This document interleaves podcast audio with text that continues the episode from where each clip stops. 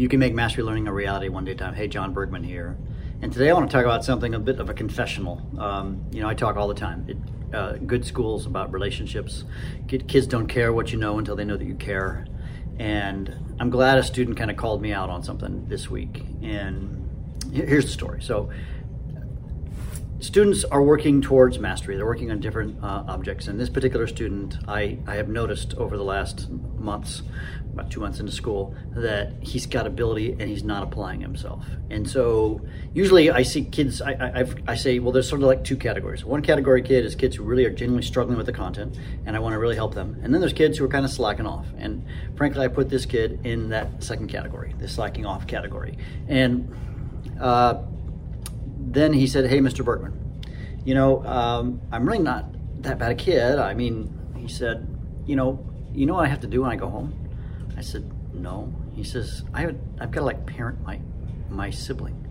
I've got to take care of him. The family's in some crisis, and he's having to take the role of a dad. He's I'm like I'm like my my my little brother's dad when I get home, and his kid is and I, my whole it's like I felt like a gut punch. Honestly, I realized that I had missed this aspect of this student. And honestly, I think that's probably the reality of most of my kids who I categorize. Sometimes in my head is, hey, they're they're lazy, they're slacking off.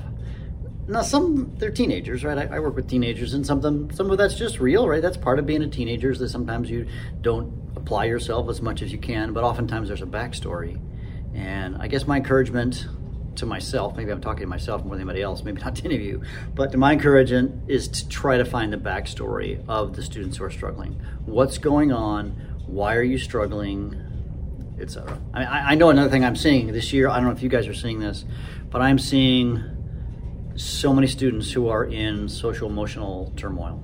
And I, some of that's pandemic, I think, or maybe it's just that the pandemic exacerbates that and we've just I've just seen so more than I've ever seen in my whole career. I've seen kids who are genuinely going through very difficult social emotional issues. Of course, I've seen this throughout my whole career, but it seems like it's almost like double the number of kids who are in some kind of a SEL crisis. And so I guess my encouragement to you and frankly even to me is to try to see what's going on behind the scenes so that we can help our kids. Because our students need us more than just as content experts more than just you know that encourager to learn you know whatever your topic is. They need somebody who you know is a safe adult who they can talk to and who will listen and hopefully will you know direct them inspire them to become the great people that they can and are becoming. Hey if you like this podcast i encourage you to push subscribe by whatever podcast uh, user uh, the tool, whatever you're using. Uh, yeah, Jon Bergmann out.